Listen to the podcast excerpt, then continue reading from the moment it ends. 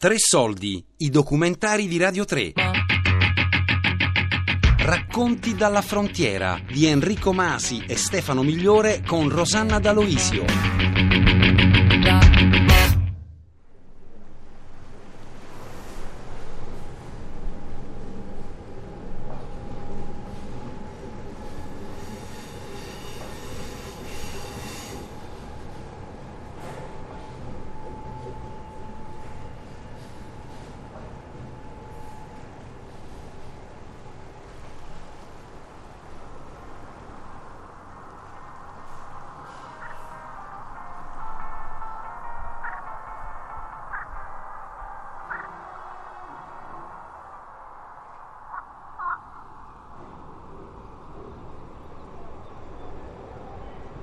Questi arrivano a Lampedusa, che è la porta che li accoglie, arrivano a Ventimiglia, che è la porta che comunque non li fa passare, però sono proprio alla porta. Quindi secondo me hanno ancora la speranza di riuscire a passare, questo che li tiene comunque, come posso dire, forti di animo. Perché eh, hanno perso tutto, perché ormai non possono più tornare indietro. Dove tornano? Cioè loro hanno una strada a senso unico ormai. Mm, dove vanno? Però rimanere in condizioni come può essere qua a Ventimiglia nel lungo fiume a lungo andare è comunque una cosa che ti deteriora. Cioè se si parlasse di italiani si direbbe che una, si inizia quella che viene definita deriva sociale nel senso che la persona poi perde tutte le reti si perde, diventa senza dimora eccetera eccetera diventa autolesionista tutte queste cose qua oppure aggressivo, inizia a bere eh, il rischio anche qua è molto elevato perché va bene una settimana, due settimane, ma se iniziano ad essere dei mesi, vivere lungo un fiume non è proprio bello. E comunque noi stiamo compartecipando tutto questo, infatti io mi vergogno veramente tanto.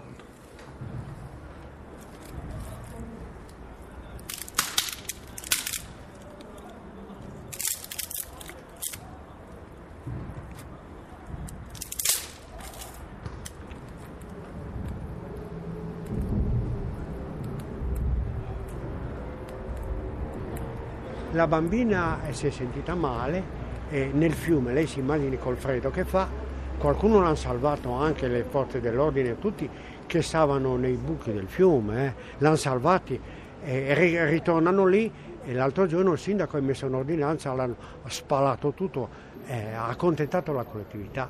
Quindi bisogna che vadano al centro, a fare al centro li segnalano e questi non vogliono andare perché pare, pare che ci sia anche della brutta gente, che ce l'hanno rimandati qua, perché anche mandare questa gente all'estero non è mica facile.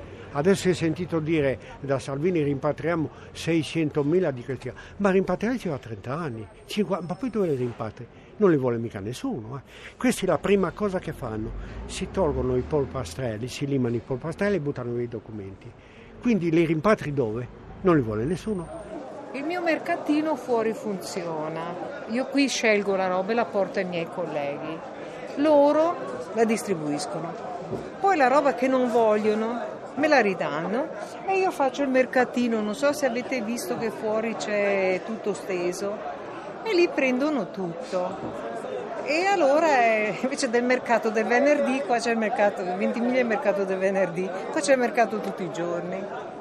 Ogni pezzo che vedo che di là non va bene lo, lo metto lì e loro lo prendono. I commercianti sono molto arrabbiati in qualche modo perché li sta penalizzando molto. I francesi faticano a passare il confine per venire qui a comprare, a fare acquisti. Ora il motivo non è necessariamente legato eh, unicamente ai migranti, ma in qualche modo probabilmente contribuisce a danneggiare l'immagine della città. Ecco. Le attività commerciali sono sempre andate bene, ristorazione, bar, le gioiellerie vendevano tantissimo perché l'oro in Italia costa meno che in Francia, di una qualità di una caratura superiore. Il commercio degli alcolici ha sempre fruttato tantissimo a Ventimiglia perché gli alcolici in Francia hanno una tassazione diversa. Guancette e Treccine, un passaggio a livello, la libertà. La lontananza cicatrice di ignoranza. Voce e distanza, paura e indifferenza, il non voler conoscere per non perdere Christian è un perfetto esponente di una comunità storica che ospita la leggenda letteraria del Corsaro Nero. Lavora in un centro di assistenza sociale nato per l'emarginazione adulta, gli indigenti e i malati psichiatrici. Oggi il centro fa fronte anche al continuo flusso di migranti diretti verso nord e Christian trova rifugio dal confronto quotidiano con le storie di esodo e disperazione nella musica. Lacrime nere è una catarsi. In pochi versi raccoglie una parte della sua vita che non si ferma all'orario di lavoro, raccontando i luoghi più iconici di Ventimiglia. Il fiume, il piazzale della chiesa, il passaggio a livello.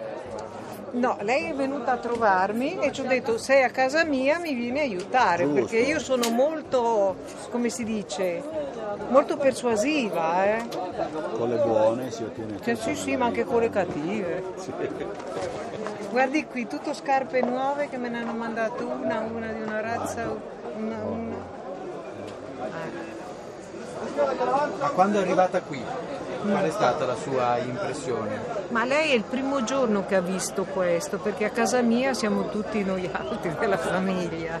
E quest'oggi gli ho detto vieni con me alla Caritas e ti faccio vedere cosa succede in Italia.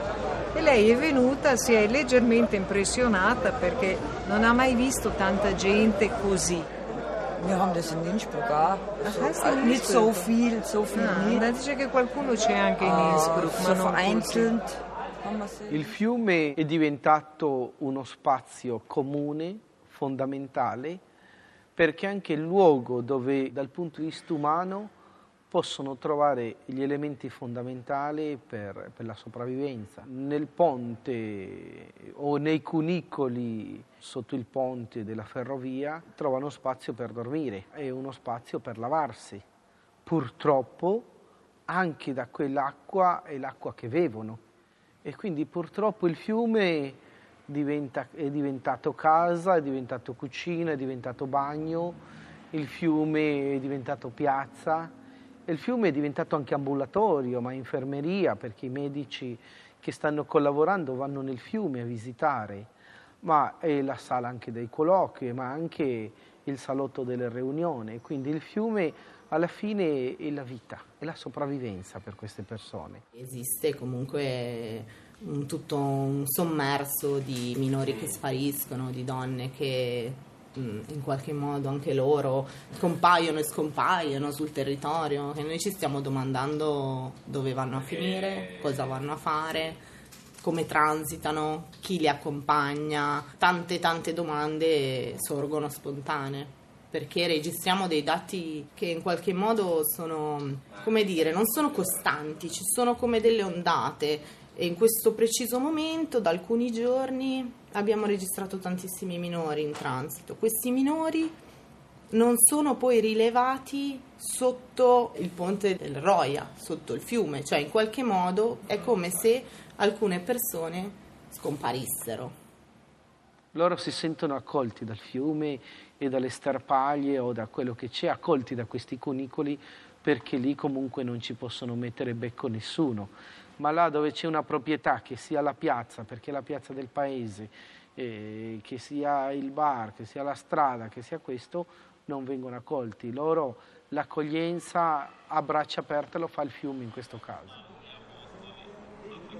Don Rito è il parroco della città.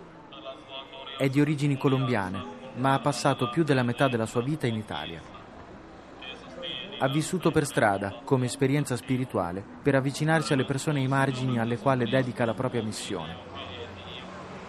Approdato in questa terra di confine, continua a coordinare un progetto in Colombia per strappare i giovani dal narcotraffico. La sua presenza nel tessuto sociale di un quartiere popolare come quello di Via Tenda, dove la presenza dei rifugiati è più forte, rappresenta un punto di riferimento per la comunità di cittadini che si affaccia sul fiume Roia.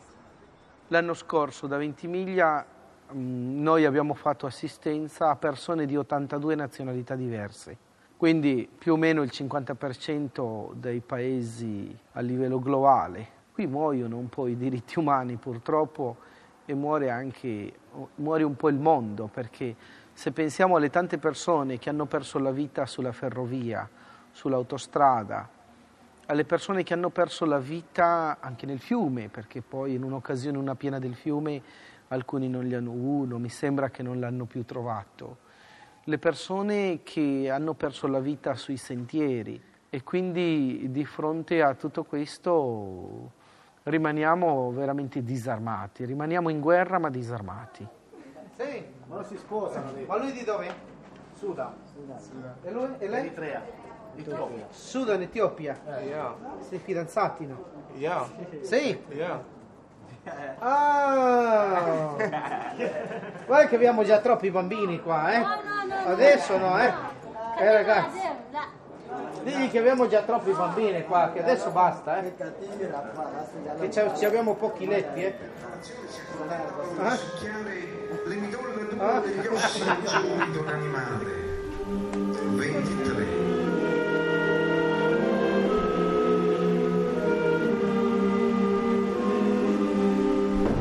cavaliere di Roccanera chiamò Morgan e gli disse andate a dire che il dorsale rosso ha avuto onorata sepoltura tra le acque del Gran Golfo.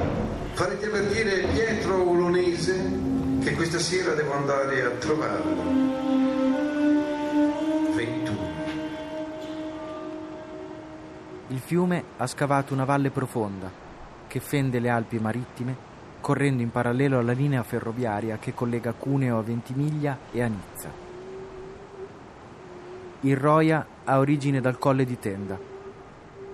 Fino al 1860 il suo corso era interamente compreso nei confini del Regno di Sardegna.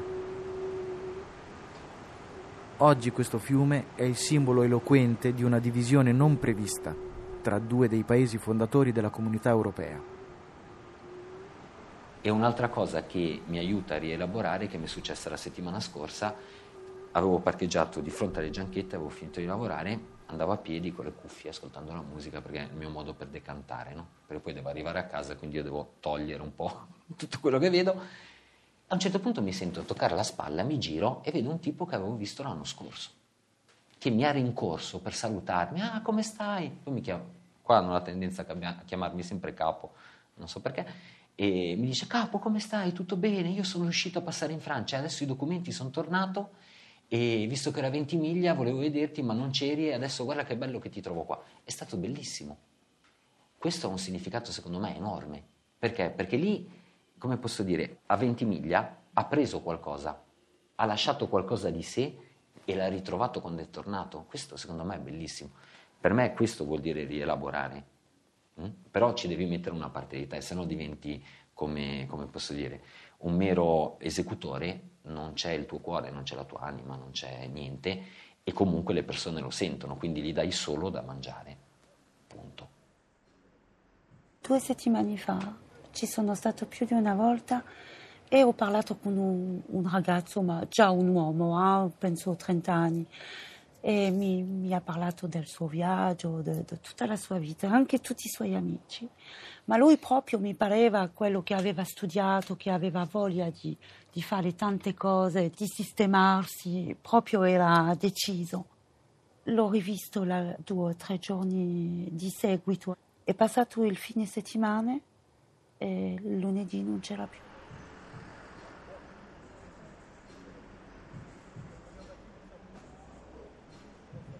In rafle, la polizia italiana fa questo, eh, riempì, elle remplit les autocars e ieri sera erano due pullman, penso, pieni. Quindi stamattina i nostri ragazzi non li troviamo più, capisci? Perché sono stati presi questa, la notte dal fiume, li prendono e li buttano nei, nei pullman e la mattina vanno a Taranto.